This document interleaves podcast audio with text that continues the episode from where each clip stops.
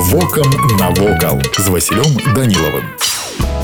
Вітаю вас паважаныя сябры гервяты вёска недалёк ад мяжы беларусі з літвой уяўляе сабой адзін з захаваных астраўкоў літоўскага насельніцтва ў беларусі рэшту тых часоў калі большая частка заходняй беларусі ўсходняй літвы была заселена сумесю балтаў і славян касцёл у гервятах пачынае сваю гісторыю з 1526 года у тым годзе біскуп ян заклаў туды драўляны храм святой тройцы ў гонар з'яўлення ў гервятах і наваколях каталіцкай парафі праз тры стагоддзі тут з'явіўся цудоўны чырвоны касцёл у стылі стылі неаготыкі для яго будаўніцтва быў пабудаваны часовы завод па вытворчасці цэглы высокай якасці у вапну якая здабываецца па суседстве прымешвалі курыныя яйкі проект быў настолькі маштабным што мясцовыя жыхары здавалі курынае яйка тысячамі чарапіцы і некаторыя будаматэрыялы дастаўляліся з нямметчыны цяпер стварэнне архітэктара альшалоўскага і віленскага дойліда вацлава міхневіча уражвае ўсіх хто прыязджае на адпачынак у гродзенскую вобласць гервяцкі касцёл уваходзіць у тройку самых высокіх храмаў беларусі 61 метр касцёл захаваўся цэлым на працягу амаль дзвюх стагоддзяў цяпер там працуе дзейны арган ён налічвае 100 гадоў і ствараўся спецыяльна для гервят тут праходзяць арганныя канцэрты бо храм мае цудоўную акустыку Вось і ўсё што хацеў вам сёння паведаміць а далей глядзіце самі